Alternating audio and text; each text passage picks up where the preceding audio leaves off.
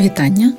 Це проект Лінгвоцид інтерактивний меморіал русифікації України, в якому ви можете дізнатись про заборони української мови.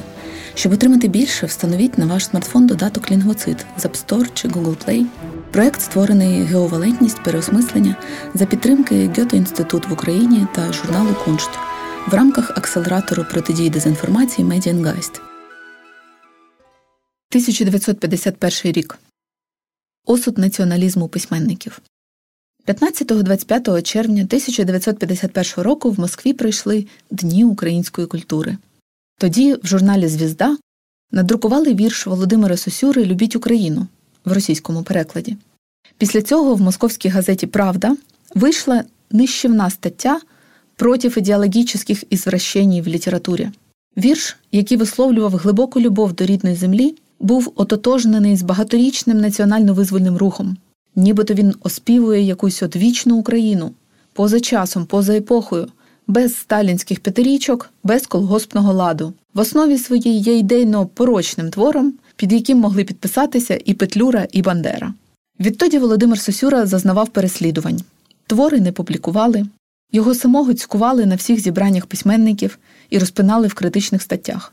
Так тривало аж до смерті Сталіна у 1953 році. Але навіть після того його поезії цензурували і радянізували. Зокрема, у вірші Любіть Україну його змусили замінити рядок без неї ніщо ми, як порох і дим, розвіяний в полі вітрами, на слова між братніх народів, мов садом рясним, сіяє вона над віками, а кривенькі тини стали електровогнями.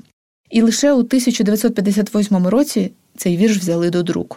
Знайшли ідеологічні помилки не лише у творчості Сосюри, а й Максима Рильського.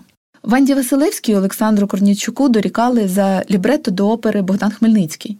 Сюжет опери був радянським, містив багато історичних неточностей і змальовував покору українців московському царству.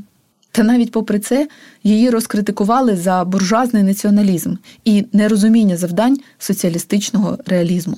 Проте композитор Костянтин Данкевич несподівано загубив першу версію опери і у 1953-му створив другу, вже цілком соціалістичну.